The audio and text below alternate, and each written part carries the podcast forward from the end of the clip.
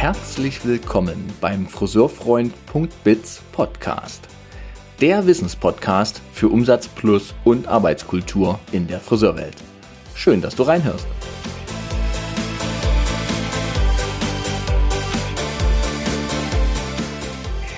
Dies ist eine besondere Episode geworden, denn sie passt perfekt zu meinem Podcast-Thema Umsatz plus und Arbeitskultur. Jana Heinze die ich eingeladen habe, um mit ihr über Produktverkauf zu sprechen, entpuppte sich im Vorgespräch, was wir schon mit aufgezeichnet haben, äh, als Tiefencoachin, als Coachin, die wirklich über innere Arbeit ähm, ja ganz, ganz viele Haltungsänderungen erreichen kann, für die Menschen, die das wirklich, wirklich wollen. Und wir haben ganz viel in der ersten halben Stunde dazu gesprochen, wie das geht, wie man Haltung verändern kann, was Glaubenssätze mit uns machen, was Aufstellungsarbeit ist. Und sie hat wirklich ganz, ganz viele Schlüssel und inspirierende Sätze in diesen Podcast hineingegeben, die, ja, was diese Folge unbedingt anhörenswert macht. Im zweiten Teil sind wir dann eingestiegen in das Thema Produktverkauf im Salon und haben natürlich über die Hemmnisse, über Impulsverkauf, über, über die ganze Breite dieses Themas gesprochen. Und eins ist für mich sicher geworden, wenn einem jemand bei dem Thema weiterhelfen kann, wirklich sich zum Thema Verkauf neu zu erfinden, dann ist das Jana. In diesem Sinne wünsche ich euch unglaublich viel Freude bei dieser Episode. Hört sie bis zu Ende, spult gelegentlich zurück. Es ist wirklich hörenswert. Also dann, bis später.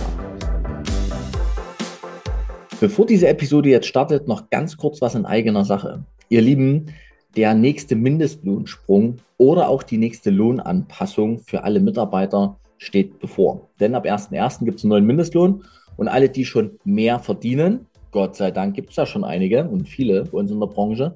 Auch für die ist es natürlich attraktiv, dann ab dem Tag mehr zu verdienen. Gleichzeitig hängt Verdienst bei uns in der Friseurbranche direkt mit Umsatz zusammen.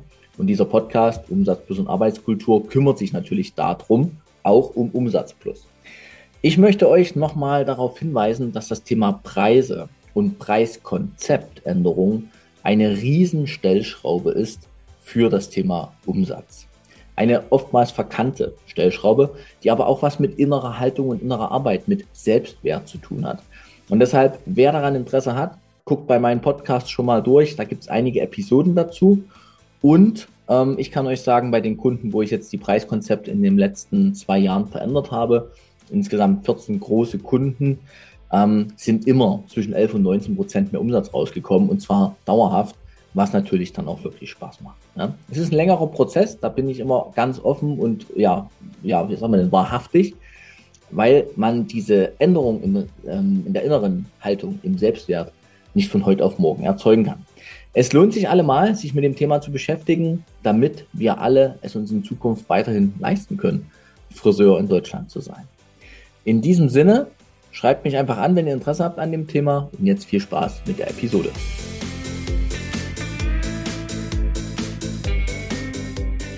Lass uns gerne eine Qualität festlegen, die wir, also was wir mitgeben wollen, dass wir so ein, weiß ich nicht, ähm, wer, was ist der Gewinn von jemandem, der sich das anhört? Das fände ich schön.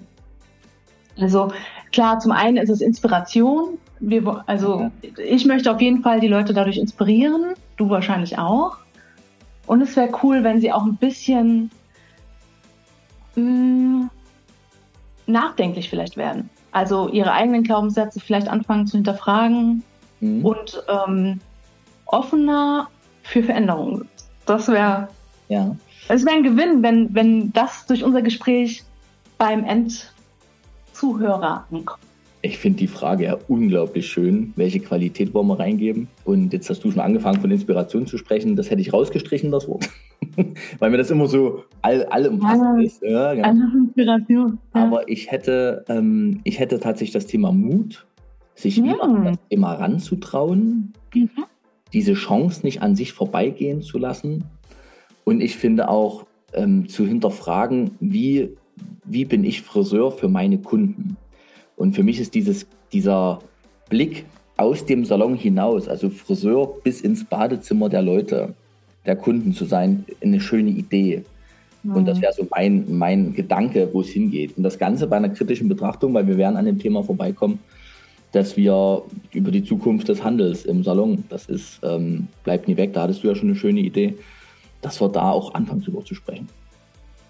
Ja. Machen wir das so? Super. Jetzt überlege ich gerade, ob wir das jetzt mal machen. Und das hören alle Hörer, hören ja gerade schon mit. Ich habe den Aufzeichnungsbutton am Laufen.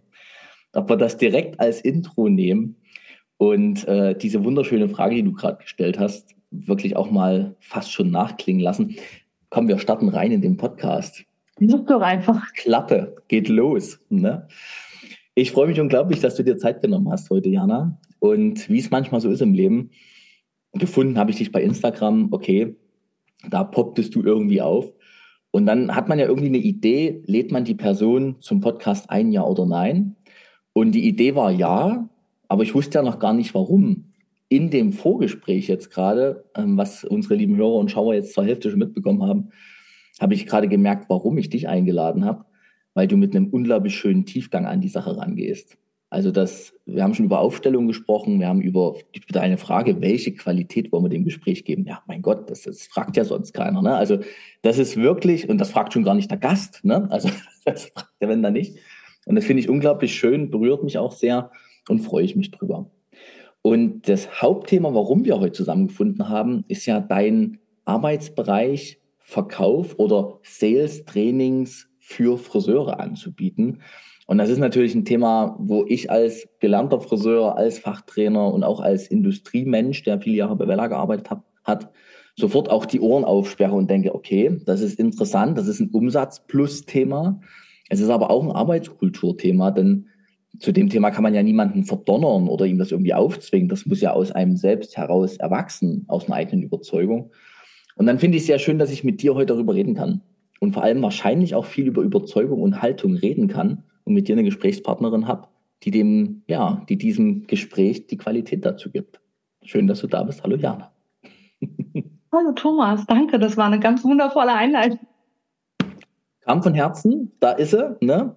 Kam von Herzen und vielleicht machen wir ganz kurz, damit wir hier direkt anlanden. Wie bist du denn heute in den Tag gestartet? Es ist jetzt 13.30 Uhr. Was ist denn heute schon passiert bei dir? Erzähl mal von dir. Ja, jetzt kommt, ähm, jetzt kommt der Hundespam wahrscheinlich. ja, also ich starte meinen Tag morgens, äh, indem ich, also heute habe ich tatsächlich für meinen Hund erstmal gekocht.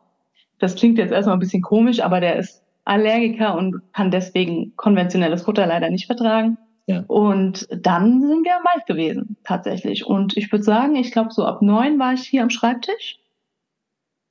Und dann habe ich was gemacht, was ich tatsächlich noch nie gemacht habe. Ich habe nämlich Unterricht geplant, weil ich ab Oktober ähm, eine berufsvorbereitende Friseurklasse leiten darf. Oh. Und da habe ich mich jetzt das erste Mal auf den Unterricht vorbereitet. Und das war eine ganz neue Erfahrung jetzt für mich, sowas erstmal zu machen. Da das war mein Morgen. Äh, klingt nach einem sehr schönen Morgen, einem, einem, einem auch wirklich spannenden Morgen. Ähm, sag uns kurz, wo lebst du? Wo ist dann diese ja. Berufsschulklasse oder vorbereitende Berufsschulklasse? Ja, ich lebe in der Nähe von Darmstadt. Ach. Äh, genauer gesagt in Riedstadt. Ähm, ganz großflächig kannst du sagen, in der Nähe von Frankfurt. Das ist so, genau. Und die, Beru äh, die Berufsschulklasse, die wird in Darmstadt auch sein. Toll. Wie bist du da hingekommen? Also wie bist du da rangekommen? Das musst du jetzt Ja, erzählen. also ja, das ging tatsächlich über das Bildungswerk und solche Geschichten, ähm, weil ich da Interesse habe, weil ich eine starke Absicht habe für Friseure und ich einfach finde, wenn du früh anfängst und da schon die Gedanken und das neue Narrativ mit einpflanzen kannst, ähm, hast du den größtmöglichen Impact. Und da habe ich mich einfach mal informiert, wie solche Stellen vergeben werden, wie das möglich ist. Und ja, jetzt hat es tatsächlich geklappt. Jetzt mache ich das mal ein Jahr und guck mal, wie das so, wie das so läuft. Es ist zweimal die Woche, ist alles übersichtlich, es ist nicht so, na. Aber toll. Äh, jetzt war in deinem Wort, äh, in deinem Satz das schöne Wort, ich habe eine große oder starke Absicht für ja. die Friseurbranche. Ja, komm, auch da, ich frage ja bei sowas nach, da darfst du dich schon mal dran gewöhnen. Ähm, was, was ist denn diese starke Absicht? Ja, also was ist die starke Absicht? Ähm, das klingt jetzt so theatralisch, ne? Also kannst, ähm, also mein Gedanke ist da wirklich ähm, mit Coaching-Elementen das Bewusstsein so zu steigern, dass wir ein neues Narrativ über Friseure in der Gesellschaft etablieren können. Das wäre die utopische Vision. Mhm. das große Ganze. Kannst halt nur einen kleinen Anfang. Ich, ich wollte gerade sagen, kannst du einen kleinen Anfang. Ähm, das ist ja nochmal so eine Parallele. Guck, äh, warum habe ich dich eingeladen? Das ist ja eine große Deckelung zu meinem Thema der Arbeitskultur. Ich bin mir ja. sicher, dass, das, dass der Job Friseur ein purer Traumberuf ist. Also da, da ist, der verbindet alles, was ein Mensch in seinen Grundbedürfnissen braucht. Zugehörigkeit, Liebe, Anerkennung, Selbstwirksamkeit. Es ist in diesem Beruf komplett drin und ich könnte noch zehn andere aufzählen. Aber es ist sowas von in Verruf geraten, leider. Und deshalb haben wir auch so schlechte Azubi-Zahlen. Ne? Und natürlich, das ist dann wieder mein Thema mit dem Umsatzplus, man muss es sich auch wieder leisten können, Friseur zu sein in Deutschland, also oder Friseurin zu sein. Aber ich finde es unglaublich angenehm als Idee zu sagen, man fängt schon bei den Azubis an, damit die ja. auch bleiben. Also da geht es ja um Abbrecherquoten und so. Ne? Also wenn man, wenn man als Friseur verinnerlicht, als Azubi verinnerlichen kann, hey, ich habe hier ein geiles, ein, ähm, ein Werkzeug, mein Leben zu gestalten. So relativ frei, Arbeitskultur, umsatzstark, vielleicht auch und damit Geld verdienend und stolz innerlich mit auf meine eigene Selbstwirksamkeit. Also wunderschönes ähm, Motiv, was du da hast. Tolle Absicht. Und es ist unglaublich spannend, dass du so, so äh, fang schon an zu stottern bei dir, dass du so tolle, ähm, oder es fällt auf, dass du so Worte benutzt, die nicht allgegenwärtig benutzt werden. Also ich habe eine starke Absicht, sagt nicht jeder. Ähm, welche Qualität wollen wir dem Gespräch geben, sagt nicht jeder. Soll jetzt nicht heißen, dass du komisch bist, sondern soll heißen, du hast irgendeinen Hintergrund der ist etwas spezieller, als wie man das jetzt von einer klassischen Sales-Trainerin, also Verkaufstrainerin erwarten würde. Erzähl da mal ein bisschen was dazu, bitte. Also du kannst es ja gerne kombinieren, dein Weg. Und was hat das alles auch mit Coaching zu tun? Was hast du über spezielle Coaching-Methoden gelernt? Wie bist du zu dem geworden, dass du heute hier so sitzt und solche Sachen sagst? Jetzt kannst du eine halbe Stunde erzählen. Ich wollte gerade sagen, wo soll ich anfangen? Oh Gott. Ähm, das ist ähm, kurz, wir haben bloß ja. ja. Genau, also ich bin gelernte Friseurin, habe dann danach meinen Meister gemacht, also so den ganz klassischen Weg und bin 2017 das erste Mal in so einer Coaching-Ausbildung gelandet. Also da habe ich eine NLP-Ausbildung gemacht mit dem Schwerpunkt auf Business Coaching und das war, muss ich sagen, echt mein Gamechanger. Also von da an hat das angefangen, dass ich erstmal gemerkt habe, ich habe eine Gestaltungskraft, also eine Selbstwirksamkeit, so wie du das eben gesagt hast. Das war mir vorher wirklich, das lag irgendwo verbuddelt mhm. ähm, unter ganz vielen Glaubenssätzen. Mir war das nicht bewusst. Mhm. Ich habe mich eher ausgeliefert gefühlt. Ich habe eher gedacht, ich bin hier der Spielball, ähm, weiß ich nicht, von meinem Chef, von meiner Chefin, von den Kunden, von meinen Kollegen und habe mich halt irgendwie so ausgeliefert gefühlt und ich war nicht glücklich und dachte so, das ist doch irgendwie alles Mist. Also so, das war so meine Grundhaltung, muss ich, muss ich dir ganz ehrlich sagen. Also ich war auch grundsätzlich eher der pessimistische Typ und habe viel gemeckert und gejammert. Mhm. So. Mhm. Das, und dann hat mich tatsächlich eine damalige Kundin, hat mich dahin geschleppt und hat gesagt, hör dir das mal an, das wird dir gefallen. Und so kam das. Und dann war ich im Prinzip das erste Mal, habe ich ein halbes Jahr diese Ausbildung gemacht und habe so viel über mich selber gelernt. Also auch konfrontierendes Zeug, was man natürlich erstmal nicht so hören will und was auch erstmal ja unangenehm ist, weil es natürlich dein ganzes Konstrukt, was du dir über Jahre aufgebaut hast, ins, ins Wackeln bringt und ins Wanken bringt und du erstmal in so einem ja in so einem Nadelöhr, in so einem Nichts dich irgendwie wiederfindest und denkst so, pff, was war das denn gerade? So, so ging mir das. Mhm. Und als ich das dann aber irgendwie ordnen konnte und ich gemerkt habe, ich verändere meine Kommunikation, so wie du das eben sagtest. Klar, das sind alles, ist, ich will nicht sagen Coaching-Sprache, weil die kann ja jeder verwenden, aber es ist natürlich klar, deine, deine Sprache formt deine Gedanken, deine, deine Gedanken formen deine Handlungen, ne? du, du weißt deine Handlungen und so finde ich, sollte man achtsam sein, wie man selber mit erstmal mit sich redet und halt auch mit anderen redet. Und wenn ich dir schon sage, ich habe eine starke Absicht dafür, dann kannst du schon gleich entscheiden, gehe ich mit oder gehe ich nicht mit. Richtig. Und das schafft zwischen Menschen erstmal Klarheit. Und das ist das, wo wir Verbindungen mit herstellen können. Mhm. Das fand ich cool. Und dann habe ich gemerkt, dass das einen Impact auf meine Kunden hat. Ja. Dass, wenn ich mich in der Sprache verändere, wenn ich mich in meiner Haltung verändere, dass ich andere Ergebnisse erzielen kann. Und so kam das im Prinzip mit dem Verkauf. Mhm. Verkauf war für mich immer Druck und Stress. Ich habe meine Chefin hinten in der, in der Tür lehnen sehen. Ja. So, jetzt bin ich mal gespannt, ob sie jetzt ne, große Dienstleistungen. Genau. Hm. Jetzt bin ich mal gespannt, ob sie Produkte hinstellt. So. Test, Kontrolle, immer gucken, macht sie es Ja, richtig? genau. Macht sie es, macht sie es nicht. Hm. So, und das hat mich ja kirre gemacht. Hm. Und dann ging es eher immer darum, wie weiche ich da jetzt aus? Wie komme ich um das um dieses Verkaufsgespräch drumherum? Wie kann ich es vermeiden, der Kundin jetzt da ein Produkt zu präsentieren? Weil ich schon so im Widerstand war, dass ich das nicht wollte. Mhm. Und auch mit durch die Ausbildung kam das einfach so, dass ich gemerkt habe, ey, ich kann damit erstmal ein Problem lösen.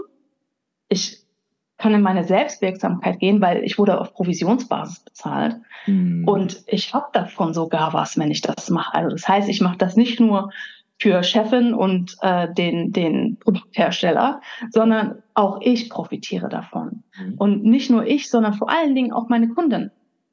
Und das war dann, wo es bei mir irgendwann der berühmte Hebel sich umgelegt hat, wo ich dachte, ja. Ich eigentlich blöd.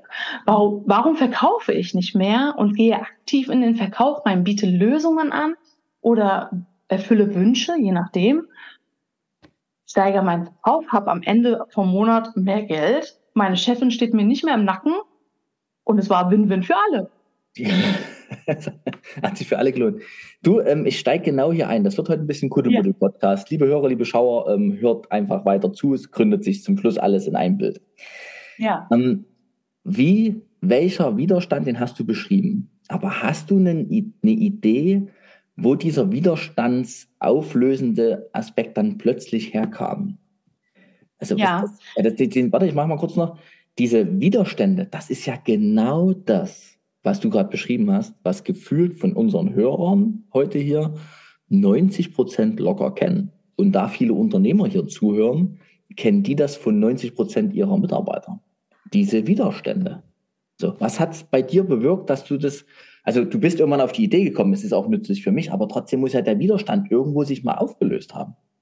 Ja, also Widerstand aus meiner Erfahrung löst sich dann auf, wenn ich jemandem die freie Wahl gebe. Hm. Also die freie Wahl, selber zu entscheiden, ob er das machen will oder nicht.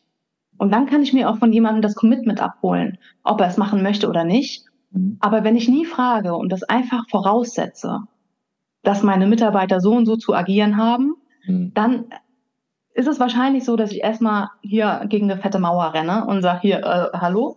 Ja, genau. Warum? Also was, what's in it for me? Das ist ja erstmal das, was für uns alle wichtig ist. Was habe ich davon?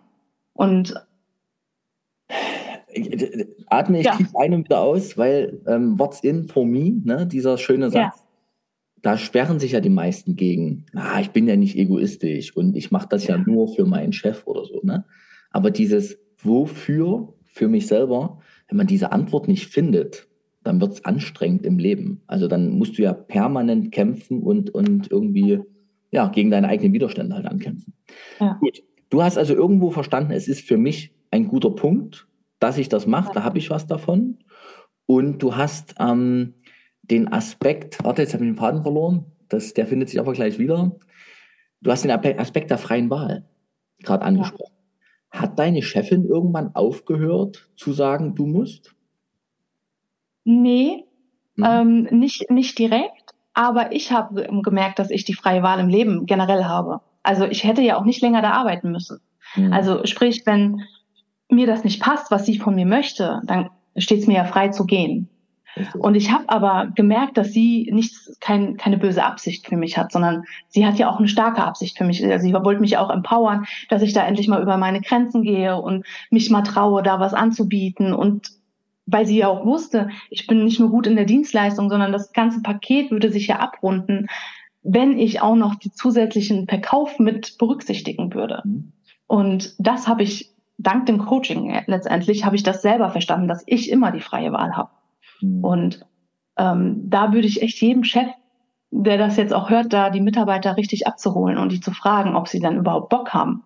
Weil vielleicht sagt auch einer, nee, ist überhaupt nicht meins und so what? Also davon geht der Salon letztendlich nicht unter. Schwierig und anstrengend wird es, wenn ich immer permanent zu der Kollegin oder zu dem Kollegen gehe und sage, ey, wie sieht's denn aus? Du hast schon wieder nicht. Und der sagt wieder, weil er natürlich keinen Ärger will. Ja, mache ich, ja, mache ich. Ja, ja Bekenntnisse, ne? Permanent, ja, ja, wir nicken und sagen Ja zu allem. Ja. ich habe 15 Jahre gefühlt, na waren bloß 13, ähm, Beratungsschulungen bei Vella gegeben. Ne? Also Ja. Produktverkaufsschulungen, weil Vella natürlich auch Ja. davon gelebt hat, ne? dass Ja. wir ähm, Produkte über den Friseur an den Endkunden verbrauchen, äh, verkaufen. Und dann musstest du natürlich immer den Zwischenhändler Friseur, ich drücke das jetzt mal so ganz platt aus, irgendwie befähigen. Aber du bist, ich bin auch immer wieder daran gescheitert, dass du aus dem Seminar rausgehst als Seminarleiter, hast ein Ja bekommen, aber was genau passiert? Denn der Unterschied ist ja, ob sie es verstanden haben. Ja, verstanden haben sie das alles, aber sind sie einverstanden damit?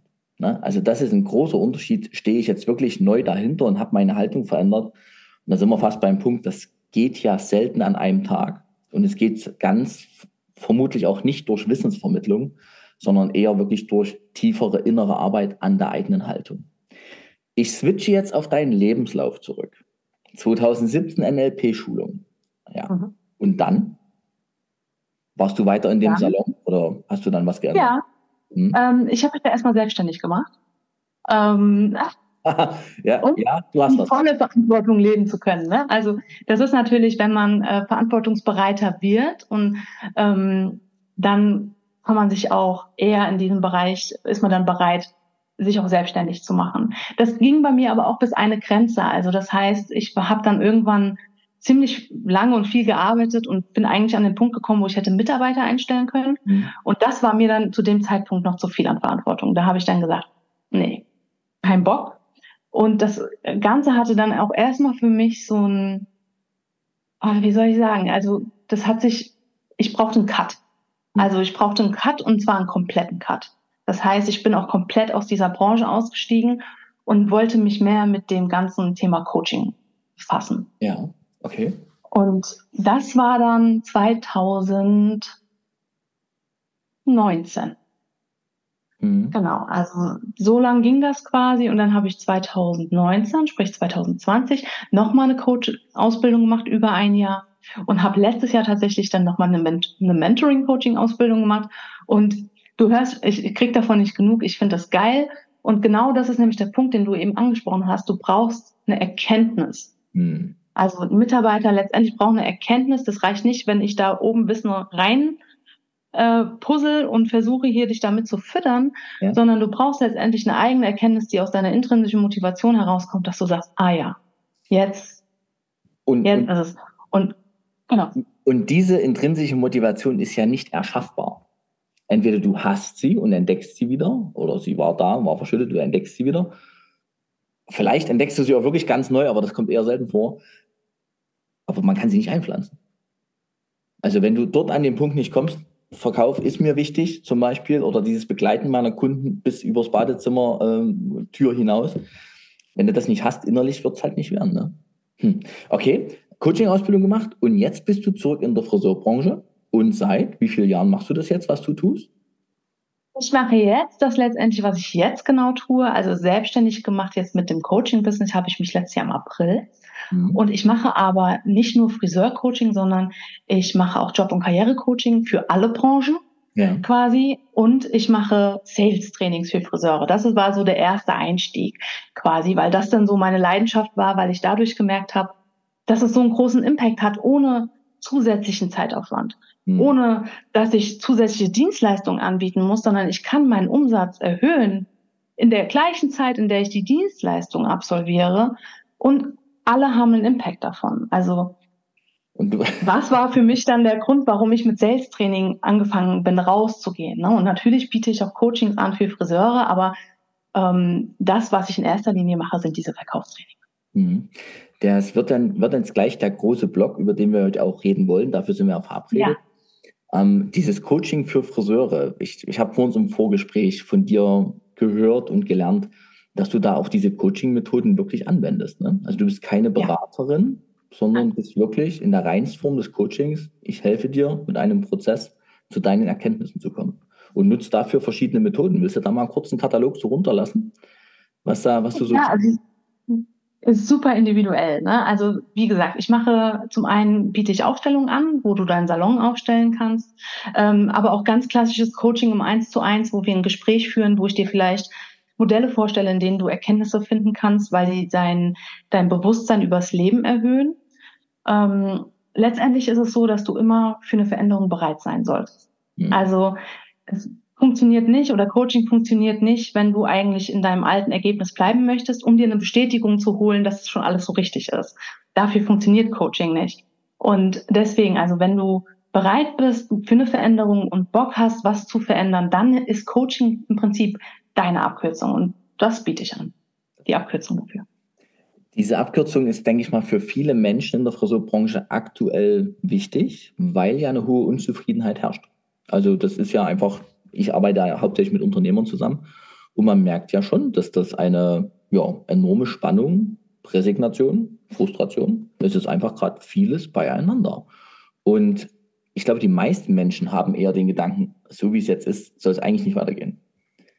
Natürlich ist der nächste Schritt, okay, ich verändere was, zieht ja immer einen Rattenschwanz mit sich. Also meine Ausbildung, Coaching-Ausbildung, systemisches Coaching, Ausstellung etc., hat mir schon relativ schnell gezeigt, wenn du dich veränderst, zieht das einen riesen ja, Rattenschwanz an Menschen mit dir mit. Ne? Also das geht ja bis rein ins private Leben. Und ich glaube, das ist auch was, was die meisten Menschen wissen, also innerlich spüren, dass wenn ich mich jetzt verändere, dann ändert sich ganz viel mit. Und dort beginnt ja Kontrolle oder Kontroll, Angst vor Kontrollverlust.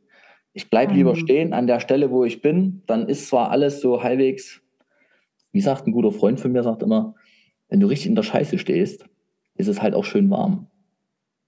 Das ist jetzt, Grüße an Micha gehen raus. Ne? Das ist, das ist ja kein, ja. das ist, aber das ist ja, das fesselt uns ja teilweise auch. Ne? Aber ja, es kommt trotzdem. Ja. Wissen grob, wo es, ähm, dass sie eigentlich was anderes wollen. Ja. Das einzugestehen und du würdest dabei helfen. Und jetzt hast du gerade das Wort Aufstellung benutzt. Das ist was, mhm. ähm, das gab es in diesem Podcast hier noch nie, dass das angesprochen wurde. Da ich mich mit dem Thema weitestgehend auch auskenne, ähm, möchte ich kurz das aufzeigen für alle Hörer. Ja. Es ist eine Facette der Arbeit, die wird selten gemacht, viel zu selten und sie ist so unglaublich aufschlussreich. Aber du kannst das besser erzählen, das ist ja dein Modell oder dein Part. Ja, also durch Aufstellungen kannst du Blockaden visualisieren. Also du machst sie sichtbar. Du siehst erstmal, also wenn du siehst, du hast ein Ergebnis, mit dem du nicht zufrieden bist, das ist ja erstmal die Grundlage, mit der du zu mir kommst. Ganz du kurz, bist mit irgendwann. Ganz ja. kurz, das ist nicht das Ergebnis Umsatz, kann es sein, aber muss nicht sein. Kann, kann auch das Ergebnis sein, ich fühle mich in meiner alltäglichen Situation nicht wohl, ich merke ständig irgendwelche Spannungen, die Atmosphäre im Team ist nicht mehr. Also auch diese, ich sag mal, Soft-Skill-Ergebnisse sind da gemeint. Ja, Atmosphäre, das, was du ansprichst, ist ein ganz wichtiger Punkt. Also die Energie, die du im Salon hast, ohne da jetzt super spirituell zu werden. Aber wenn ein Kunde, der merkt das. Mhm. Also wenn der reinkommt und man merkt, hier ist Spannung, weil irgendwie Themen nicht geklärt werden, weil sie zwischen Tür und Angel besprochen werden oder weil sowieso Gespräche dringend notwendig werden. Das ist ja eher das, das was ich erlebe, dass Friseure zu wenig Mitarbeitergespräche führen. Also dass Saloninhaber mit ihrem Team zu wenig agieren, zu wenig im Gespräch sind oder eher an der Oberfläche kratzen, Danke. als sich trauen, in den Deep Talk zu gehen, um mal zu fragen, was willst du eigentlich? Wie stellst du dir deine Karriere vor? Wo möchtest du hin? Möchtest du dich weiterbilden, um die Leute auch zu halten? Wie geht's dir hier wirklich in unserem Team? Ja. Und was können wir vielleicht auch mal verändern, damit es allen wieder ein Stückchen besser geht? Na, das ist ja, da wird's ganz doll tief und auch für die meisten Menschen, oh, ganz knappes Terrain. Ne? Ich will ja nicht die Wahrheit sagen. Nicht immer.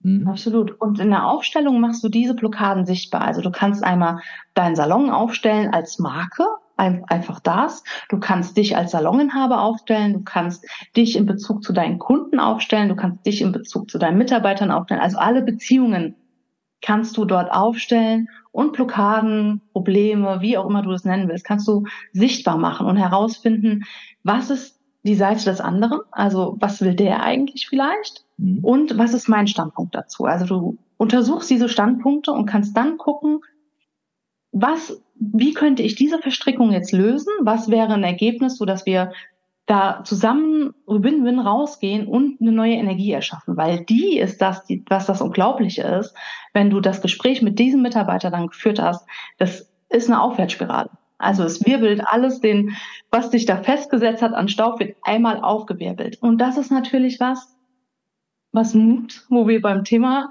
was wirklich Mut verlangt, sich das anzugucken. Ja. Lieben Dank für diesen Exkurs. Hier in diesem Podcast, ja. der zum Thema Verkauf äh, im Salon angedacht war. Aber ja. weiß, ich weiß ja bei meinen Gästen auch immer nicht, was bringen sie noch so mit. Und vielleicht ist das auch so ähm, offen gesprochen. Ich habe jetzt so eine kleine Podcast-Pause gehabt, weil es einfach sich die Themen nicht ergaben. War ganz komisch. Mhm. Das war auch so eine Energiefrage fast schon. Und äh, das, vielleicht ist das auch so ein Ansatz für meine nächsten Episoden, einfach mal zu gucken, was bringen denn die Gäste eigentlich mit. Klar, zu irgendeinem Thema muss man in Kontakt kommen, aber dass sich dann noch sowas dahinter versteckt, wie du das heute hier mitbringst, damit kann ja immer keiner rechnen. Ne? Und vielleicht ist es gerade für mich, das einfach freier zu lassen und ähm, zu schauen, wie diese Podcasts sich entwickeln, diese ja. Episoden. Wir wechseln jetzt trotzdem zu dem Thema Impuls, Impuls sage ich schon immer, Impulsgeschäft, zu dem Thema Verkauf im Salon. Und wenn wir das jetzt aufgreifen, dann würde ich sagen, ziehen wir den Rahmen drumherum und sagen, es geht um Verkauf von Produkten. Weil man könnte ja. jetzt natürlich auch Verkauf von Dienstleistungen, aber ach komm, da wird es ziemlich komplex. Machen wir mal Verkauf von Produkten. Und ich würde erstmal kurz meine Meinung so da reingeben, wie ja. ich das sehe aus meiner Vella-Sicht, Unternehmensbegleiter-Sicht, auch aus der Zeitenwende, die ich so da miterlebt habe. Für mich war Verkauf als, äh, als Friseur damals, damals, früher, das klingt jetzt vielleicht ganz alt, noch in Salons in Nossen, war das auch so eine schöne Sache. Die hat mir Spaß gemacht, ähm, weil ich in was Gutes tun konnte. Und ich weiß noch, ich habe mir irgendwann mal eine Umsatzliste rausgelassen, da war ich ganz dolle stolz drauf, weil da waren 1000, Achtung, nicht erschrecken, D-Mark, so alt ist er schon, ähm, 1000 D-Mark Verkauf mit ausgewiesen in dem einen Monat. Und da habe ich damals gedacht, krasse Show. Ne? Aber es fiel mir auch in keiner Form schwer und das war halt wirklich ein Umsatzbooster in dem Moment. Da waren ja, weiß die Zahlen die anderen nicht mehr, aber da waren ja bestimmt 10, 20 Prozent einfach Umsatzverkauf. Und gleichzeitig war dieser Umsatzverkauf immer so in Einzelposition. Da gab es irgendwie komische andere Provisionsregelungen drauf. Das galt damals gar nicht wie Umsatz. Also das war auch so ein bisschen, Hemmnisse waren da drin. Also wir können heute mal über Hemmnisse sprechen, in der Struktur und im Inneren. Und dann habe ich irgendwann gemerkt, ey, dieses Online-Ding, das ist halt auch schwierig. Also Online-Preisversauerei von meinen geliebten Vella-Produkten war schon damals anstrengend. Also damals, mhm. dann früher gab es ja noch nicht so tolle Internet, aber das kam dann schnell dazu. Ne? Und diese, diese Barriere war natürlich enorm, weil du einfach dann das Gefühl hattest, du verkaufst zu zu hohen Preisen die Produkte und gleichzeitig habe ich gemerkt, wenn du in einem Laden stehst und der Kunden sagst, nimm das mit, das brauchst du für deine Haare, also eine Ansage statt eine Anfrage, dann ist das ein Impulsgeschäft. Die meisten sagen einfach nur ja. Die gucken dann nicht, die nehmen nicht das Handy. Heute vielleicht anders, müssen wir drüber diskutieren, ne? Aber es ist ein Impulsgeschäft. In dem Moment, wo du dich wohlfühlst in dem Stuhl. So sehe ich's. Und dann fällt mir gleichzeitig auf, dass aktuell die, die ähm, Regale in den Salons immer leerer werden.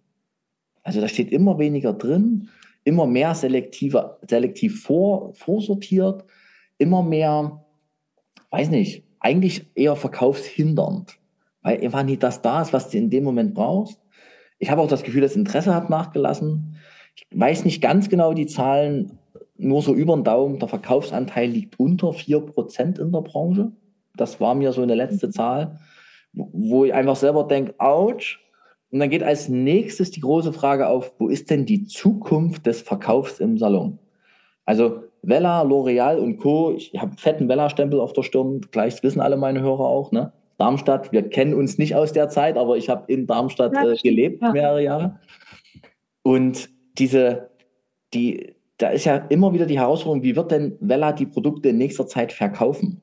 Über den Salon Fragezeichen mal kurz dahinter gemacht.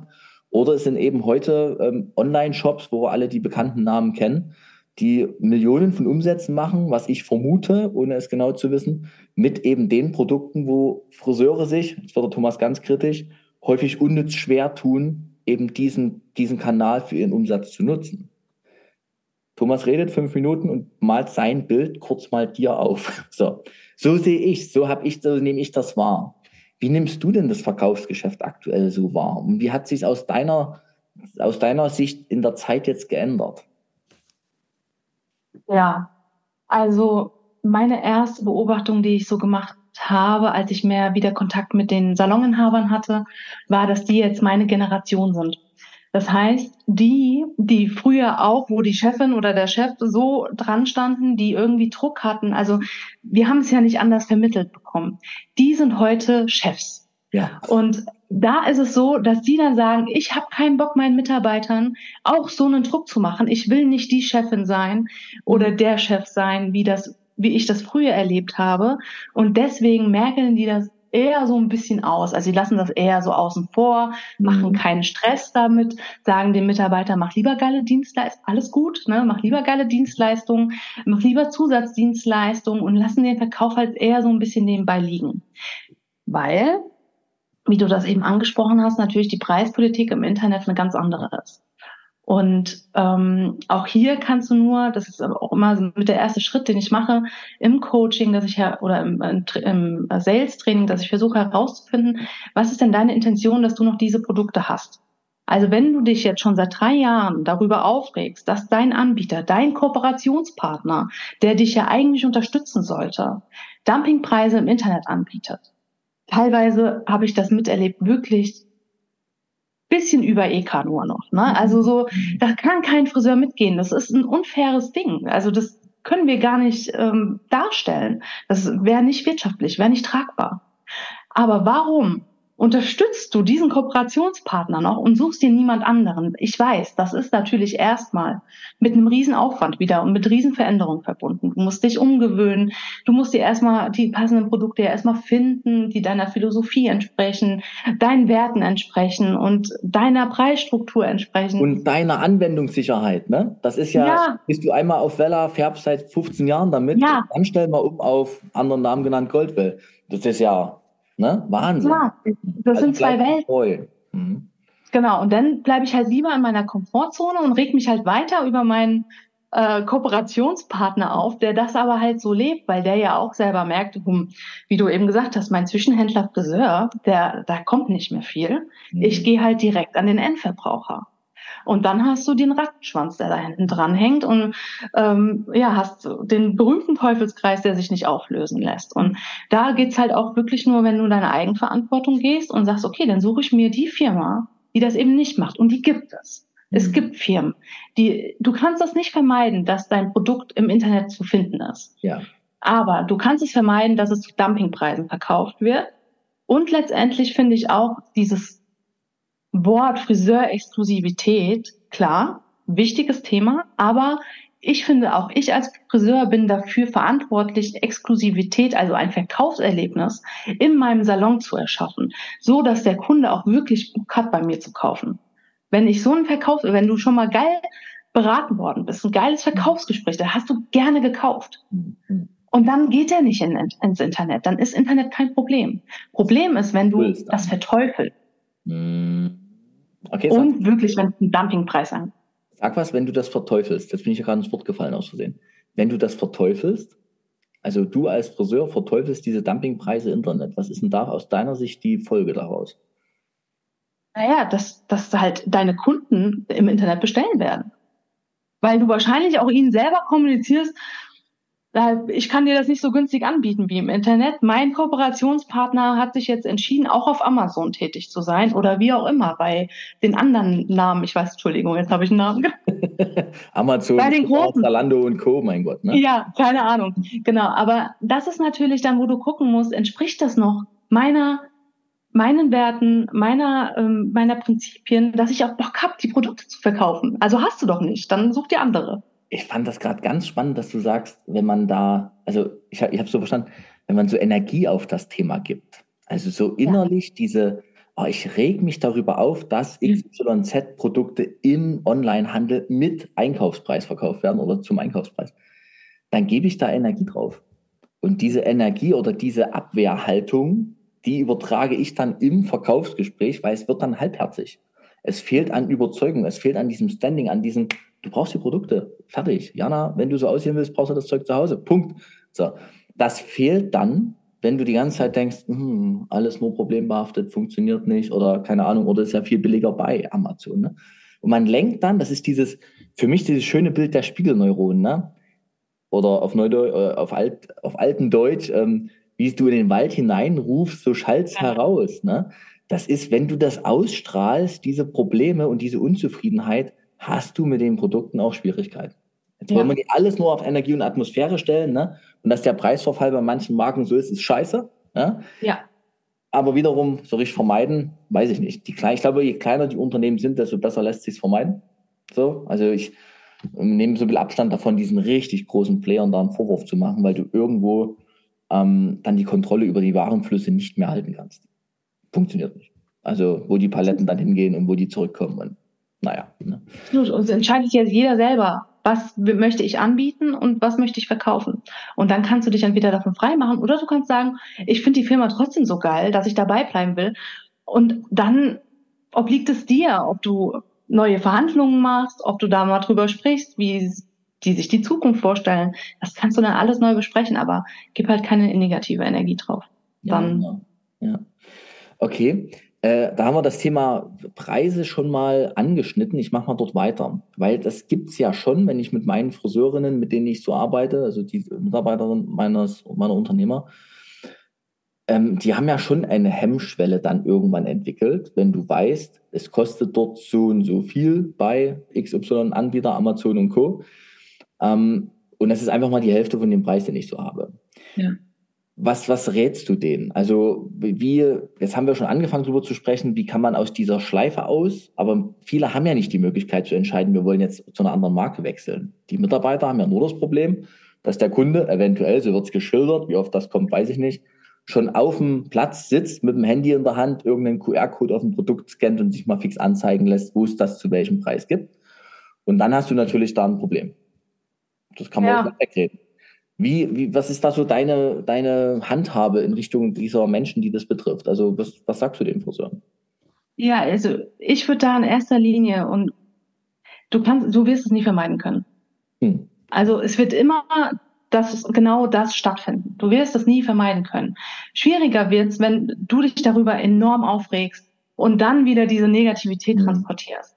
Sondern du kannst natürlich für Kunden die Wahl lassen. Sagst du hier, guck, ich habe dir jetzt hier geilen Haarschnitt gemacht, ich habe dir eine geile Farbe gemacht und jetzt hast du natürlich die Wahl, nimmst du jetzt auch Produkt XYZ mit und ist es dir das wert, dass du das hier kaufst? Oder du musst ihm halt die Wahl lassen. Natürlich kann er das sonst wo bestellen. Das wirst du nicht ausmerken können. Mhm. Und wichtiger ist ja eher, dass du, wenn er weiß, er hat die Wahl und du sagst, ja klar, kannst du jetzt auch da bestellen, schön, dass es da günstiger ist, finde ich auch blöd, aber wir müssen davon leben und ich kann dir nur diesen Preis anbieten, weil der ist kalkuliert, der ist fair, der ist berechnet. Das ist kein Fantasiepreis, den ich dir hier anbiete. Und wenn du da klar und offen kommunizierst, so what, es wird immer einen geben, der es doch woanders bestellt. Ja. Das war jetzt so eine schöne Zurückspulsituation gerade, weil du hast gerade eine Argumentationskette mitgegeben, die für die meisten Endverbraucher auf unseren Friseurstühlen durchaus schlüssig ist. Und jetzt muss man auch ehrlich sein, wenn so ein Produkt mal 10 Euro mehr kostet, jetzt gerade hier beim Friseur. Aber ich weiß dann, wo ich das Geld lasse. Ich glaube ja. schon, dass man da den ein oder anderen ja, inneren Wertekonflikt der Kunden anspricht mit dem Thema. Ne? Also nicht jeder wirft ja gern alles ähm, Amazon und Co. in den Rachen, sondern der eine oder andere setzt ja doch eher auch auf Regionalität in der letzten Zeit. Ne? Ja. Aber es braucht diese Sätze und das nötige Standing dahinter, dass das jetzt das Produkt ist. Ähm, und dass dieses Produkt natürlich auch jetzt gerade 100% dann zu den Haaren passt, die ich als Friseur gemacht habe. Ne? Okay, das können wir den Kunden, den Friseuren sagen. Ich komme gerade noch an dem Gedanken vorbei, was ist der wirkliche Wert einer Verkaufsproduktberatung? Also der, der oder Produktberatung für zu Hause. Weil der richtige Wert ist doch eigentlich wirklich meine Beratung, ne? Also, dass ich als Thomas dir, Jana, für deine Haare speziell empfehle, das, das und das. Und mit dieser Beratung drücke ich ja als Friseur schon mein ein Maximum an Kompetenz aus. Absolut. Also ist vielleicht einfach die Beratung das wirklich Wertvolle an der Nummer und ob derjenige das dann mitnimmt oder nicht oder online äh, sich kauft, eigentlich erst der zweite Schnack, weil die Beratung ist geflossen, meine Kompetenz ist gezeigt, mein, meine starke Absicht für dich, liebe Jana, ich will, dass du so schön bleibst, wie du mit deinen Haaren bist, ne? dass das dann einfach die, äh, schon der wirkliche Wert eigentlich ist. Und wenn der Kunde kauft, ist das dann das Goodie schlechthin. Absolut. Ähm, der Unterschied zwischen einem Verkaufsgespräch und einem Beratungsgespräch ist in meiner Welt, ja. ähm, dass ich eine Abschlussfrage stelle. Das heißt, dass ich den Kunden noch am Stuhl am besten zu einer Entscheidung bewege und ihm hier natürlich die freie Wahl lasse. Also er kann entscheiden, nehme ich mit, nehme ich nicht mit. Mhm. Aber letztendlich stelle ich eine Abschlussfrage. Das ist der Unterschied zur Beratung. Bei Beratung lässt du es offen. Du sagst, ich habe ja toll beraten, äh, ich habe meine Kompetenz gezeigt, aber letztendlich bringt es dir halt nicht deinen Umsatz in die Kasse. Du musst eine Abschlussfrage stellen, um sicher gehen zu können, ohne weiter in Interpretation zu schwelgen, dann nimmt das nicht, dann nimmt das nicht mhm. mit, sie braucht das, sie braucht das nicht. Um das aufzulösen, musst du eine ganz klare Absichtfrage, äh, Abschlussfrage stellen. Und die ist halt einfach, willst du es mitnehmen? Soll ich sie einpacken? Soll ich es, wie auch immer. Also es gibt ja. einen Katalog an Abschlussfragen, die du stellen kannst. Aber du musst die stellen. Und das ist die Hürde, an der wir stecken. Warum ist das die Hürde? Weil du eine Antwort eventuell bekommst, die dir nicht gefällt. Ja. Weil wir mit Ablehnung konfrontiert werden können. Und das finden wir Grund, finden wir alle scheiße. Ich auch. Also wir finden das alle scheiße. alle scheiße. Wie kriegt man das? Jetzt sind wir beim schönen Thema Glaubenssätze zum Thema Verkauf. Ja. Wie kriegen wir das aus unseren geliebten Friseur-Kolleginnen raus? Diese Angst vor Ablehnung. Ja. Ja, wie kriegen wir die raus? Also erst. jetzt die Zauberformel. So, jetzt bist du dran. Nee. Du löst jetzt alle Probleme. Ne? Du bist jetzt nicht Coach, du bist jetzt Beraterin. Los geht's. Ne? Ja. Also letztendlich, ja klar. Also du wirst das nur durch Übung kriegen. Also durch Übung und der Erkenntnis, dass nichts passiert, wenn du ein Nein kassierst. Also du bleibst am Leben, du bist trotzdem eine richtig gute Friseurin, ein richtig guter Friseur, du hast trotzdem einen geilen Job gemacht, auch wenn die sagt, nee, oder er sagt, nee, es ist total egal. Und das machst du nur über Übung. Wenn du ein Selbstverständnis entwickelst, jeder Kunden, jeden Kunden das passende Produkt anzubieten, weil es auch einfach voll unfair ist, wenn du es nicht tust. Also ich habe das selber schon erlebt, als ich beim Friseur war. Neben mir, die wurde beraten und ich nicht. Dann krieg mhm. ich doch als Kundin, denke ich, wieso habe ich jetzt hier die Chucks an? Das stört sie das, meine zerrissene Hose. Oder weil ich, bei mir war es so, weil ich gesagt habe, mach nicht so viele Strähnen, mach nur so ein bisschen. Hm? Habe ich gedacht, denkt sie jetzt, ich habe das nicht leisten oder warum werde ich hier nicht beraten? Guck, was in so einem Kundenkopf abgeht, ne? Hm? Ja. Ja. Also, und das ist doch das, worauf es letztendlich ankommt, dass du der Kundin das Gefühl gibst, dass du wirklich voll für sie da bist, dass du den Menschen siehst, ihre, die Probleme siehst, die sie vielleicht hat, weil kein Stand, keine Fülle, kein was, was, was auch immer. Und darauf einfach eingehst.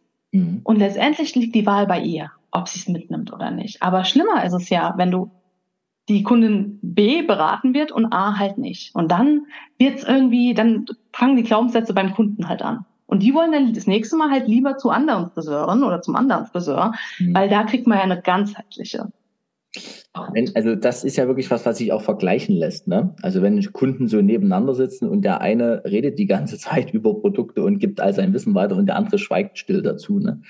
Wo wir wieder beim Thema Einheitlichkeit im Team sind. Ne? Also ich kenne das auch, wenn man selber so Verkäufer ist und da Spaß dran hat, ist man natürlich gleichzeitig auch der Stachel für die im Team, die das nicht so gerne machen. Hm. Naja. Und da haben wir das Thema Teamdynamik aus meiner Sicht, dass ja manche Verkaufstalente auch so runtergebremst werden durch ihr Umfeld. Ne? Da könnte wieder Aufstellung fast schon helfen, mal zu sagen, ey, warum, warum haben wir hier so eine negative Dynamik drin? Ne? Warum geht alles immer bergab? Warum sind denn die hellen Lichter, die eigentlich nach oben wollen, äh, Richtung Sternenhimmel, dass die, äh, warum kommen die eigentlich nicht hoch? Ne? Was haben wir denn hier ja. für eine deckelnde Dynamik drin? Thema Arbeitskultur. Welche Glaubenssätze hast du schon gehört, die Friseuren da so richtig im Weg stehen beim Thema Verkauf? Oh, das sind, ich glaube, es gibt zwei Lager. Mhm. Ähm, die einen, die das Ganze auf den Selbstwert beziehen. Mhm. Also ich bin nicht gut genug, ich bin nicht kompetent genug, also die ganze Identitätsgeschichte, ähm, weil sie sich dieses Narrativ über Friseure sind ja Punkt, Punkt, Punkt. Da kannst du ja, wenn, wenn ich das 100 Friseuren gebe, kriege ich 100 verschiedene Antworten, ja. was Friseure dann eigentlich sind. Ne? Und ich, das steht den einen im Weg und den anderen, die eher diesen also das hatte ich auch schon im Coaching, die haben eher diesen künstlerischen Aspekt. Mhm. Also die sind eher und sagen, nee, ich bin hier Friseur, ich bin hier kein Verkäufer. Mhm. Also die wollen sich damit nicht identifizieren. Für die ist das ein, eine Treppenstufe runter. Also ich glaube, das sind die zwei Lager, die es gibt. Also mit denen ich zumindest häufig ähm, häufiger Kontakt habe. Das Selbstwertthema ist mir, mir klar. das Thema mit dem, ich bin ja kein Verkäufer, kenne ich auch. Mehr als ja. ich bin ja. kein Verkäufer und deshalb mache ich das nicht so. Und ich manipuliere nicht. Und was? Ich was? Und ich manipuliere nicht. Stimmt, ich klingel ja hier keinem was ans Knie oder, oder nagel was ans Knie, ne? So, sondern ich mache das ja, stimmt. Aber sind Friseure, ist doch eigentlich, also ist doch eigentlich ein falscher Glaubenssatz. Wir Friseure, selbst wenn wir Künstler uns als Kunsthandwerk, so definiere ich es ja, äh, verstehen, sind wir doch eigentlich permanent Verkäufer. Branchen. Also nicht nur Friseure, alle, die was anbieten und äh, von, also Akquise könntest du sagen, ist, ähm, das habe ich in meiner Coaching-Ausbildung sehr gelernt, ist die Essenz der Kommunikation. Also selbst wenn ich zu dir sage, Thomas, lass uns ein Eis essen gehen, gebe ich dir in dem einen Moment ja die Wahl, mhm. willst du das machen oder nicht? Oder auch in unserem Gespräch haben wir eine Absicht. Also ich versuche dich ja auch für einen bestimmten Standpunkt vielleicht zu akquirieren, so dass du den mit mir teilst und wir dadurch eine gute Gesprächsbasis haben.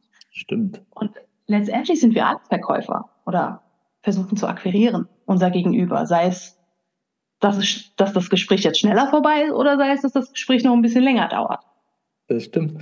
Das ist, das ist ein sehr schönes Beispiel. Wir versuchen eigentlich permanent Menschen zu akquirieren, ne? ja. bei uns zu bleiben oder wieder wegzugehen. Das, ist, das ist dieser Manipulationsaspekt. Da gibt es ja das schöne Bild äh, auf diese Glaubenssatz hin, ich, ich manipuliere keine Leute, dass sie was kaufen wollen. Das ist immer dieses schöne Bild an der Supermarktkasse, ne? die ältere Dame vor einem anzulächeln und das nicht, weil man sie besonders sympathisch findet, sondern weil man gern vorbeigelassen werden möchte. So, willkommen im Leben der Manipulation. Also, ne? Das ist ja das, was wir immer alle ganz dolle von uns weisen. Aber wenn wir realistisch sind, es war ein schönes Bild von dir, akquirieren wir den ganzen Tag Menschen und versuchen sie uns vom Hals zu halten, ein Stückchen, ne? durch unser Handeln. Entweder so oder so, ja. So oder so, aber wir versuchen es. Okay. Ähm, da haben wir, glaube ich, wieder so einen Ansatz. Wie könnte man da rauskommen? Ne? Ich versuche in diesen Podcast-Episoden auch immer so ein paar Learnings mitzunehmen. Und zwar schon einiges jetzt dabei, also vor allem was das Thema Haltung angeht. Was sind denn Hürden noch im Salon, die dir auffallen? Das ist jetzt mal so eine Außensituation. Ne? Was sind Hürden, die Verkauf erschweren? Also was kann der Unternehmer tun, damit es für die Mitarbeiter auch wirklich möglich ist? Leicht oder möglich? Was sind da Hürden? Ja, also das müsstest du wahrscheinlich auch individuell mit deinen Mitarbeitern besprechen. Für den einen kann eine Hürde sein, dass es halt wirklich sowas ist wie, ich habe da Scham vor, also ich schäme mich, wenn ich sowas, wenn ich was anbiete oder ähm, wenn ich nicht, weil das, das der witzige Punkt daran ist, wir haben weniger Scham, Dienstleistungen zu verkaufen, also Serviceleistungen zu verkaufen, weil dann gebe ich auch wieder was mit rein. Ähm, und bei Friseuren ist es eher, was meine Erfahrung jetzt ist, ne, so, wir verka die verkaufen die ganze Zeit, sei es ihre Lieblingsserie, die sie gerade suchten, ihren Lieblingspodcast, die Schuhe, in denen sie so geil stehen können den ganzen immer Tag. Erzählt, es wird immer erzählt. Alles angeboten. Hm? Ja? Wird alles angeboten. Und letztendlich wird die Kundin auch am Ende des Tages wahrscheinlich hingehen und sagen, oh, ich höre mir, guck mal in die Serie rein oder ich höre mir den Podcast an. Also, die verkaufen, die verkaufen nur nicht das, wovon sie selber profitieren. Weil da eine Hürde ist. Also wenn sie dann durch Provision profitieren. Oder sei es, dass der Chef profitiert. Das gibt es nämlich auch. Das habe ich auch schon in einer Ausstellung gehabt. Mhm. Dass es eher so ist, dass die Mitarbeiter nicht verkaufen wollen, weil sie nicht wollen, dass der Chef gewinnt. Boah, naja, aber ist nicht, ist nicht un, also ähm, ist leider nicht unüblich. Ja. Also, aber kann man klären. Also muss man halt auflösen. Das sind einfach Vorwürfe, die sich mit der Zeit irgendwann aufgestaut haben, weil keine Kommunikation stattgefunden hat. Oder weil in dem Fall war es so, es wurden Verhalts Gehaltsversprechen zwischen Tür und Angel gegeben und die wurden dann wieder vergessen. Mhm. Und dann entstehen Vorwürfe und dann sagt sich ein Mitarbeiter, warum soll ich denn jetzt noch da was verkaufen? Ja, genau. Also, dann müssen die das nicht mehr weil es einfach um nicht noch mehr denjenigen, den sie als Schuldigen auserkoren hat, noch mehr zu supporten, zum Beispiel Chef oder einen anderen Kollegen oder so. Oder diese Absolut. Weiter. Und das könnte ein Punkt sein. Ne? Also man muss halt gucken im Team wirklich, was sind die Faktoren, warum ist der Verkaufsumsatz so niedrig? Meistens ist es auch so, weil ich es als Chef auch gar nicht selber vorlebe. Also ich stehe noch genauso am Stuhl vielleicht, also weiß ich nicht, vielleicht drei, vier Tage die Woche stehe ich auch noch am Stuhl, arbeite normal mit, aber lebe auch nicht den Verkauf vor. Dann sagen sich Mitarbeiter, also wenn es die Chefin, der Chef nicht macht, warum soll ich es dann machen? Weil es ja auch erstmal unangenehm oder aus der Komfortzone raus, wenn ich jetzt nicht das geborene Verkaufstalent bin. Mhm. Und dann wird es immer schwieriger, sich da rauszubewegen und meinen Mitarbeiter zu motivieren, das zu machen. Mhm. Ja, den zu motivieren und äh, du, an dem Beispiel gerade wird ja wieder klar, wenn du als Friseur für deinen Chef arbeitest, dann bist du natürlich auch abhängig davon, wie der agiert und du passt dein Verhalten darauf an. Ja. Ich selber denke ja immer, Friseure, oder denke ich, bin mir sicher, Friseure sind eigentlich Selbstständige im Schutz eines Unternehmens. Mhm. Weil nur der Friseur selber ja. hat Umsatz, mhm. Einfluss auf seinen eigenen Umsatz oder Einfluss auf seinen eigenen Umsatz. Nur der Friseur selber. Die, die geilste Strähnen-Blond-Aktion, keine Ahnung, die sich der Chef da überlegt, bringt alles nichts, wenn du nicht zwischen Kunde und Friseur eine Chemie hast. So. Ja. Und dieses sich orientieren am Chef ist ja, wir wollten ja hier ein bisschen inspirierend sein und mutig sein. Dieses Inspirieren am Chef ist häufig bremsender, als wenn man sich mal auf die eigenen Beine stellen würde und sagen, okay, das ist zwar mein Chef und der organisiert den finanziellen Kram im Hintergrund, aber eigentlich bin ich hier eigenständig, arbeite auf Provision, verdiene mein eigenes Geld und wie ich das mache, das ist mein Spielraum. Das heißt ja aber erwachsen werden, auf eigene Beine kommen, mutig ja. sein. Ja, und in dem Sinne möchte ich auch noch was Mutiges sagen, weil ähm, das ist mir auch schon aufgefallen. Es gibt auch SaloninhaberInnen, ne? Ähm, die wollen das gar nicht, dass die Mitarbeiter besser werden, mehr Umsatz machen, als man selber es macht. Mhm. Und dann ist das auch eine riesige Blockade. Also das habe ich auch schon in der Aufstellung, wurde sichtbar, dass der, dass der Chef eher die Mitarbeiter gedeckelt hat. Ähm, Für das eigene Ego. Weil er der Superstar war. Ne? Also er war der Superstar und die anderen halt nicht. Und das müsstest du halt eher sehen wie ein, wie deine Mannschaft, ne? also wie eine Fußballmannschaft, die gewinnt für den Trainer. Und genauso macht es ähm, dein Team auch, die gewinnen für dich mhm. als Chef, Chefin. Wir kommen schon wieder gerade an dem Thema mit der Aufstellung vorbei. Ne? Es ist gut, dass wir es vor, vor einer halben Stunde mal haben. Naja, es ist total gut, weil wir, wir reden ja auch ganz viel in der Branche und reden und reden. Ich sage immer, wir sind Profis in der Analyse, in dem Zerlegen von Gründen und Situationen. Aber wir sind ziemlich schlecht in der Synthese, also die Dinge wieder zusammenzusetzen zu einem funktionierenden, organischen, lebendig dynamischen Gebilde. Zerreden können wir das immer alles, aber dieses Aufstellungsthema, was du hier heute reingebracht hast, das zeigt halt mal wahrhaftig, was so die Blockaden sind. Da würdest du in dem Gespräch ja nie hinkommen. Also ein, ein Chef würde ja nie zugeben, ich bin hier der Superstar und deshalb bleibt ihr klein. Das ist mal eine ganz krasse Aussage oder was wir alles vor uns schon hatten. Ne? Also das würde man ja gar nicht zugeben. Es braucht ja manchmal diese Methoden, um überhaupt erstmal auf die wirkliche Ursache der Blockade zu kommen. Und da muss ich kurz einhaken, weil dem Chef ist das auch nicht bewusst gewesen. Nee, um Gottes Willen, das ist ja keine böse Absicht. Ja, also, das ist ja genau, also Gottes Willen. das kam halt so raus, ja, genau. Ja. Aber das war eine Erkenntnis, die er dadurch hatte. Ähm, aber das war auch nicht in seiner, in seinem Bewusstsein. Ja. Also der hat nicht bewusst danach agiert, sondern es war halt so eine innere Überzeugung, so es sollte hier keiner besser sein als ich, solange ich hier Chef bin. Ja. Und deswegen deckeln. Spannendes Feld. Ich schließe mal das Thema Verkauf ab mit der Frage, wie laufen denn solche Trainings dann bei dir ab? Also muss jetzt nicht im kleinsten Detail den Ablaufplan rausgeben, ne? Was ja, du willst ja äh, diese Trainings machen dürfen und es braucht ja auch dich als externe Person. Aber wie laufen solche Trainings ab? Sales-Trainings? Ja, also bisher, ich sage jetzt extra bisher, war das so, dass wir vorher ein äh, Kennenlerngespräch hatten. Ähm, ich habe genau abgefragt, Mitarbeiter, die Zahlen, Daten, Fakten, ähm, worum es geht, was die Ziele sind, ähm, wo, wo die Reise hingehen soll. Also so eine Ausrichtung quasi wird dann gemacht und dann findet das Sales Training im Salon statt. Also das war bisher auch immer noch ein ähm, Offline-Produkt, mhm. so dass ähm, allerdings, um jetzt da die Brücke zu schlagen, ne, habe ich jetzt gemerkt, ähm, weil das die Hürde für die Saloninhaber ist, den Salon zu schließen, alle Mitarbeiter an Bord zu haben, ähm, strukturiere ich das in der Tat gerade um und es wird es ab Oktober als Online-Produkt geben. Mhm. Das heißt, dass du an ein bis zwei, ich bin mir noch nicht sicher, wie ausgedehnt es ist, Nachmittagen, Abenden, du mit deinem Team, dass wir eine Online-Schulung machen und die über das Thema Verkauf machen. Und ich bin das gerade am Testen und bisher macht es keinen großen Unterschied. Und ähm, das wäre meine Vision, das so anzubieten, dass du im Oktober, November Sales-Trainings noch buchen kannst, um für dich einen utopischen Dezember zu bekommen. Das wäre meine Absicht, um wirklich Zahlen zu durchbrechen, von denen du vorher nicht gedacht hättest, dass es möglich wäre. Mhm. Und ähm, ja, das ist das neu konzipierte Sales-Training, wie es das dann ab Oktober geben wird. Wie viel innere Arbeit ist denn in den Trainings drin? Weil wir haben jetzt ja, ja. ganz über Haltung, Glaubenssätze, Coaching-Methoden, Aufstellung, alles sowas gesprochen. Und mit mir hast du auch einen Gegenüber, der sagt, innere Arbeit ist im Grunde 90 Prozent. Und dann passt du noch ein bisschen die Außenstruktur an und machst das Regal hübsch. Ja, aber das, ja. das ist ja innere Arbeit.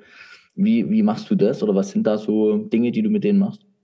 Ja, da reden wir viel drüber. Also Coaching-Gespräche, Modelle dazu, innere Arbeit ähm, weil letztendlich jeder Friseur hat schon mal was verkauft. Die wissen alle, wie es geht. Also mir kann keiner erzählen, er weiß nicht, wie er das machen soll. Wir wissen alle, wie es geht. Es geht nur darum, es wieder anzuwenden, es in dein Bewusstsein zurückzuholen und dir deine Absicht dafür zu schärfen. Na, dann läuft das, also kann jeder. Ich brauche dir keinen Gesprächsleitfaden hinzulegen, obwohl der auch helfen kann. Ne? Also der kann schon helfen, um dir eine Struktur zu geben. Aber letztendlich ist es Übung, Übung, Übung, dranbleiben und dann ist das eine Selbstverständlichkeit für dich. Und eben nicht ein Lernen, sondern es ist ja eine Haltungsveränderung. Ne? Also du mhm. musst ja auch etwas nicht üben, was du einfach aus Liebe heraus oder aus Lust heraus tust. Musst du ja nicht üben. Das kannst du einfach so, wie in vielen anderen Lebensbereichen auch. Ne? Sehr schön. Klingt total gut, was du da so hast. Mir gefällt unglaublich der Tiefgang dahinter, dass es eben nicht Beratungsseminar sind, du musst das sagen, dann funktioniert's, sondern dass es bei ja. dir um Tiefgang geht und um die innere Haltung, weil das ist der Schlüssel für fast alle Erfolge im Leben. Ne? Wie stehe ich zu den Dingen? Haben wir was vergessen? Willst du noch irgendwas sagen über das Thema Sales Training? Ich habe Fragen gestellt. Ist irgendwas noch drin für dich? Ja. Alles drin gewesen? Es ist nichts geworden, was ich sagen wollte. Ah, du bist alles losgeworden. Wo ist mein Handy? Ach, hier, das liegt vor mir. Ähm, mein Handy gerade gesucht, mal auf die Uhr geguckt. Das passt gerade alles gut. Drei schnelle Fragen zum Schluss, liebe Jana. Was lernst du gerade, was du noch nicht so gut kannst? Ja, in der Tat Online-Business. das ist was, was ich nicht so gut abklatschen so in die Kamera rein. Äh, Dito, Dito. Okay. Ja, also Online-Business ist das, was ich gerade lerne. Ich habe mir da auch jetzt eine Assistentin, eine virtuelle Assistentin geholt, äh, die mich da Gott sei Dank echt total cool drin unterstützt und mir diese ganze Funnel-Sache erklärt und sowas. Also das lerne ich gerade. Super schön. Was ist aus deiner Sicht das größte Hemmnis in der Friseurbranche für allgemeinen Erfolg? Also nicht nur Sales, sondern mir geht es bei dieser Frage um diese Knappheit, diesen Mangel, den wir in der Branche so oft haben. Uns fehlen Leute, mhm. uns fehlt Umsatz, uns fehlen Kunden, uns fehlt immer alles. Was ist so der größte Hemmschuh, den du siehst? Ja, was ich mir gerade so kommt, ist so, ich glaube, es ist ein bisschen der Geist der Zeit, dass wir so sehr in unserer Tradition verstrickt sind. Ähm, mangelnde Risikobereitschaft äh, fällt mir dazu noch ein. Das ist, glaube ich, so, dass wir so sehr in Tradition sind und was ja auch völlig in Ordnung ist, ne? Aber man muss auch mal irgendwann den Schritt zur Veränderung, die wir uns ja wünschen, tief mitgehen. Und da sind wir wieder beim Thema Mut und das ist, glaube ich, das, ähm, was dafür die Antithese wäre. Da habe ich noch ein, schön, ein schönes Bild aus meinen Workshops, wenn man Menschen oder die Teilnehmenden fragt, wollt ihr, dass sich was ändert? Ja. Hm. Wollt ihr euch verändern? Äh, ne? Fragezeichen. Wollen wir das wirklich? Weil es geht ja dann immer ja. bei jedem. Also ab einem gewissen Punkt ist Veränderung für jeden eine Herausforderung. Sagt sich ja. immer so leicht dahin, wir machen das ja, ja. anders, aber raus aus der Gewohnheitszone. Ne? Letzte Frage, sollten ja schnelle Fragen werden, aber mit dir tauche ich irgendwie ganz schnell so ab. Was wünschst du dir für die Friseurbranche? Ja, ich wünsche mir ähm, ein florierendes und prosperierendes Business. Das fände ich geil. Und was ich mir auch wünsche, ist, wenn die Kids von der Schule nach Hause kommen und sagen, Mama, Papa, ich will Friseur werden oder ich will Friseurin werden, dass die Eltern nicht den machen, wie wie ja. das. Bei YouTube ihr das sehen, Hände vor dem Kopf, ja genau. Mhm. Sondern dass sie sagen, geil, weil das ist ein Job, der dich wirklich erfüllen kann. Und das wäre ein geiles Narrativ, das wir in die Welt bringen können. Du leistest deinen Beitrag dazu, habe ich heute gelernt. Lieben Dank dafür, dass es dich in der Branche gibt. Und dann würde ich sagen, runden ja, wir das ab. Ich drücke jetzt den Aufnahme-Stopp-Button und wir lassen noch ein bisschen ausklingen. Danke, Jana. Ich danke dir.